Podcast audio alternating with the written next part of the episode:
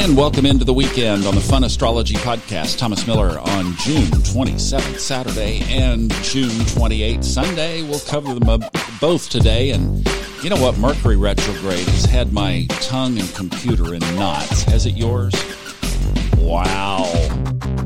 I'm doing this weekly radio show. It was a struggle to get it out this week. Not unexpected, I guess, but you know, nonetheless, you just roll with it and let's roll right into what we're going to talk about today because yesterday we mentioned Mars being on the exact square to the nodes of the moon. Well, the moon now has slipped in on the other side of the chart. So Mars is in Pisces. The moon will move into Libra at 4:15 this afternoon. And when it does, it will be at a square to the nodes of the moon as well. Not the exact degree, but this is an interesting configuration because then tonight, the big one, 9:34 p.m. We'll know more as the next few days unfold. But this is a really interesting configuration that might foretell a little bit of what's going to be ahead, at least for these planets showing some some skin here as to see what's going to happen. Tomorrow, this is the other piece. Tomorrow morning, seven o'clock, East Coast time. Mars and Saturn sextile. Let's make some quick English out of all of that. Do you own an umbrella? no. well, could be. I don't know. We'll see. From everything I'm seeing in the United States, the virus situation is not going to tamper down any at all. I think we're going to see what it would have been had nothing been done back in the spring. And these energies certainly play into that and the fallout from that. So we're talking about now the economic piece that is going to be an obvious result from this. And I know you guys have sent me emails and, and I get the message that sometimes it gets a little dark in here when it's not supposed to. I didn't start this to be a dark podcast. But you know, how do you look at these things ahead and not realize that we are in shifting times energetically? I was talking to my very good friend, Yogi Buddy. His name is Mark DeVault, but he his spiritual name is Hemet. And I just know him as Hemet. He's just, we were having a conversation, and uh, about, uh, of course, this came up, and he said, Yeah, the home office is just dialing in some new instructions of what we're supposed to be doing down here. And that's a pretty good way to put it. The home office has changed the game plan, and things are unfolding differently on planet Earth. And we often don't like change, but boy, change is amongst us. So basically, the moon and now Mars being on the bend of the nodes. By any kind of astrological interpretation, you would say that those are both triggers. And we'll just have to see if that unfolds down below.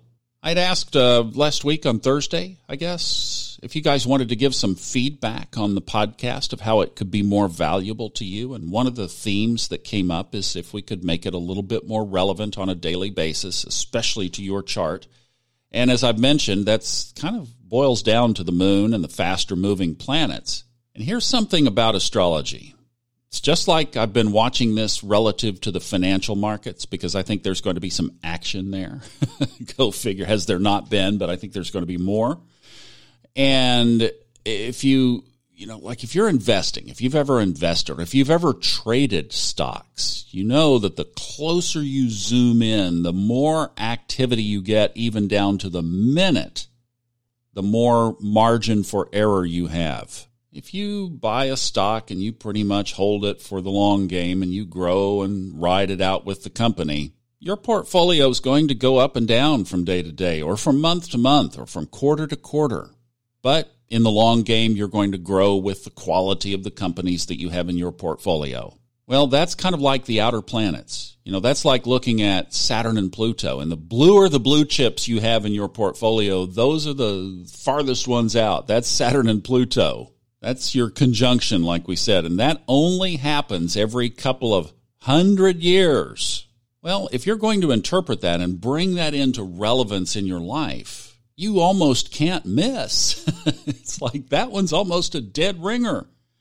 But if you're trying to say the little tiny aspects of today and tomorrow and the moon and its influence and all of that, it's almost like trading stocks off of a one minute chart. It, you know, you're going to have some whipsaws.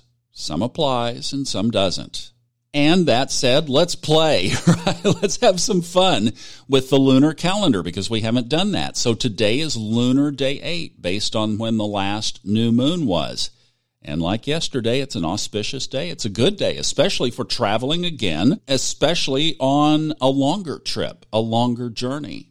Even though it's Saturday, if you have business property, this is not a bad day to do something on that business property. If you have a rental house, for example, be a good day to go paint something. paint some trim, fix the roof, fix that railing, do a project that you've wanted to do, something to fix up one of your business interests, work on your website. There you go. Another great thing today in the energy of this lunar day eight is it's a day of beginnings. Good day to start something up. Now, tomorrow we have a shift on lunar day nine. The moon will still be in Libra, but the lunar day energy certainly changes to a day of struggle, day of aggravation, of conflict, heightened risk. In fact, the interpretations say that nothing new should be started on Sunday, especially if it's connected to material issues. Best thing to do today? Physical activity of some kind and engaging or taking care of animals. So go have a good walk with your dog. And if you don't have a dog, borrow your neighbor's dog. Go over and say, Can I have the leash? I'd like to take your dog for a walk. Be a great thing to do. Or go hang out at the beach. Well, no, probably because it'll be too crowded. Stay safe out there, folks. We'll see you. Actually, we'll see you Monday. Not tomorrow. We'll see you on Monday. Have a good one. Take care and be careful.